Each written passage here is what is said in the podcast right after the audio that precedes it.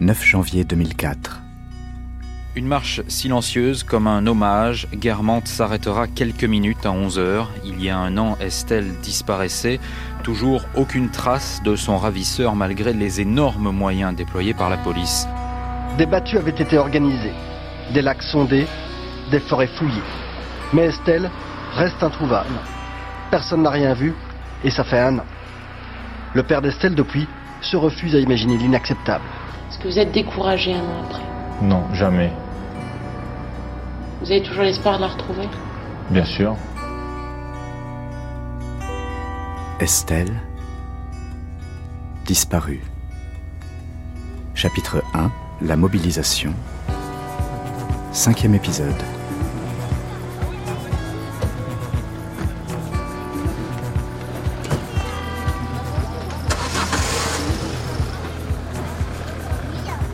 Avis de recherche. Estelle, 9 ans. Elle mesure 1m35 et pèse 35 kg environ. Yeux verts, cheveux longs châtain clair, pas de signe distinctif.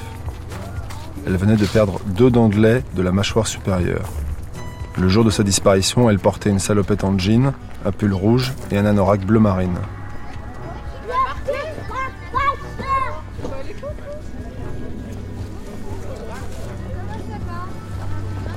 C'est euh, au bout d'un an. Ah oui, c'est au bout d'un an d'ailleurs. Vous y pensez toujours? Ah mais naturellement. Bah oui, logique. Pourquoi on n'y penserait pas d'ailleurs Elle va voir, euh, c'était le 9 janvier, elle a donc... euh,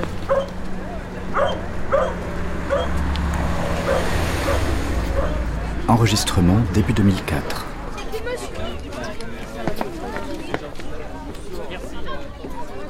Eric Mouzin, où est-ce qu'on se trouve Nous sommes devant le groupe scolaire du Val-Guermantes qui est situé à Conches et qui euh, concerne la population maternelle et primaire des communes de Conches et pour une partie de Conches et de Guermantes. C'est l'école d'Estelle. Voilà. Le 9 janvier 2003. Qu'est-ce qui se passe ce jour-là? Il fait très froid, ça fait deux ou trois jours que la température est très inférieure à 0 degré. Il y a de la neige, euh, de la glace un peu partout. Et je pense que les enfants n'ont qu'une envie, c'est de rentrer au chaud. Donc ils font le trajet euh, de tous les soirs quand ils rentrent. C'est la petite bande qui rentre tranquillement euh, et qui se raconte sans doute des histoires de, de ce qu'on va faire euh, le week-end, de ce qu'on a fait pendant les vacances, des conversations d'enfants.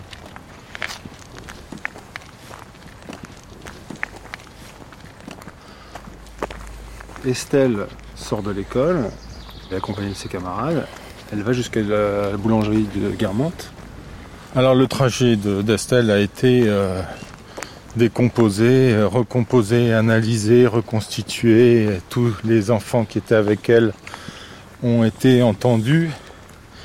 Et c'est comme ça qu'à partir du mois de, mai, je crois, on a eu le détail euh, de son cheminement et du cheminement des autres enfants. C'est-à-dire en, groupe jusqu'à la hauteur de la boulangerie où les enfants euh, se sont séparés pour partir chacun euh, dans leur direction. Estelle est partie avec une camarade de classe jusque sur la rue Blanchotinger et là elles se sont quittées et la camarade de classe a vu Estelle pour la dernière fois à la hauteur euh, du panneau sens interdit. Il était 18h20, 25. À partir de ce moment-là, on ne sait plus rien de ce qui est arrivé à Estelle.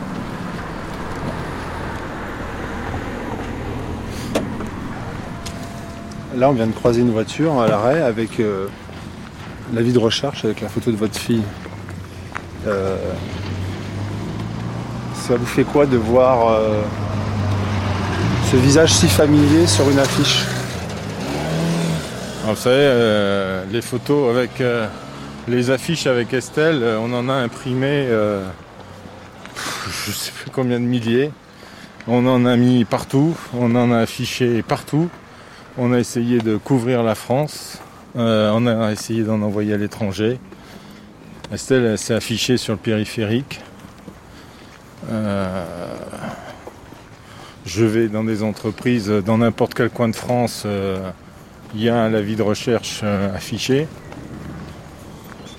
Bon, j'ai appris à faire avec. Hein. Il y a plusieurs lectures de l'avis de recherche affiché. On peut se dire que effectivement c'est l'échec, puisque celle n'est pas retrouvée. Et en même temps, c'est euh, euh, le, signe d'une volonté collective de, retrouver Estelle. Est-ce qu'on peut aborder un petit peu la question des enfants qui entourent Estelle, enfin des autres frères et sœurs, de leur réaction? Comment ils ont vécu, comment ils vivent, ils continuent à vivre cette disparition euh, C'est très très délicat d'imaginer ce qui se passe dans, la tête des enfants. Et euh, il marque euh, une pudeur peut-être plus grande que les adultes pour ne pas extérioriser leurs sentiments. Donc je, je pense que je, ma réponse ne serait pas une réponse euh, juste et je trahirais certainement leurs pensées. Est-ce que vous en parlez? On en parle, mais pas très souvent parce qu'on voit que la blessure est tellement euh, vive que les enfants sont à chaque fois euh, profondément déstabilisés par, par l'évocation de la disparition de leur sœur. Et avec cette situation, elle est aussi pénible pour eux, mais, mais pénible euh, physiquement.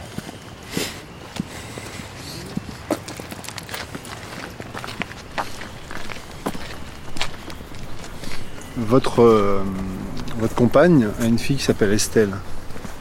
Tous les jours, vous voyez une jeune fille qui a l'âge d'Estelle. Comment vous gérez ça? Euh, elle a l'âge d'Estelle, elle a la vivacité d'Estelle, euh, la même taille qu'Estelle. Elles sont dans la même classe. Euh, elles étaient comme larron en foire quand elles étaient ensemble. Et effectivement, tous les soirs, je dis bonsoir Estelle. Ça fait partie, c'est une dimension supplémentaire à la disparition d'Estelle. Mais dans, le problème de la disparition d'Estelle, moi je pense d'abord à Estelle avant de penser euh, euh, à la souffrance que je peux supporter. C'est Estelle qui est en souffrance euh, et nous, nous sommes là pour l'aider. Nous ne sommes pas là pour nous lamenter sur notre, notre sort.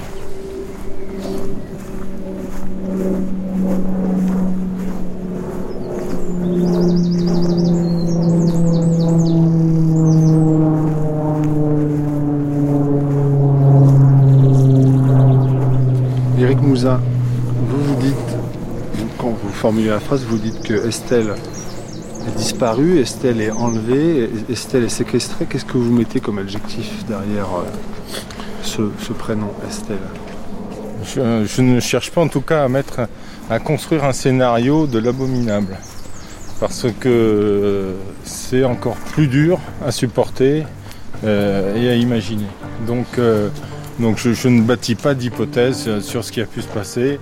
Euh, la réalité est, suffisamment euh, tragique pour qu'on n'ait pas besoin de mettre euh, quelques images ou quelques scénarios possibles derrière ça.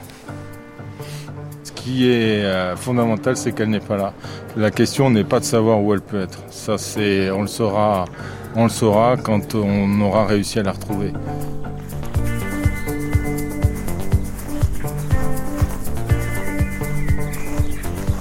Le récit Estelle disparue continue dès lundi avec le chapitre 2, L'enquête de la police. Coordination Christine Bernard. Lecture Renaud Bertin. Reportage photo Christophe Abramovitz. Recherche INA Anne Brûlant. Mixage Pierrick Charles. Réalisation Jean-Philippe Navarre. Un récit proposé par Michel Pomarède.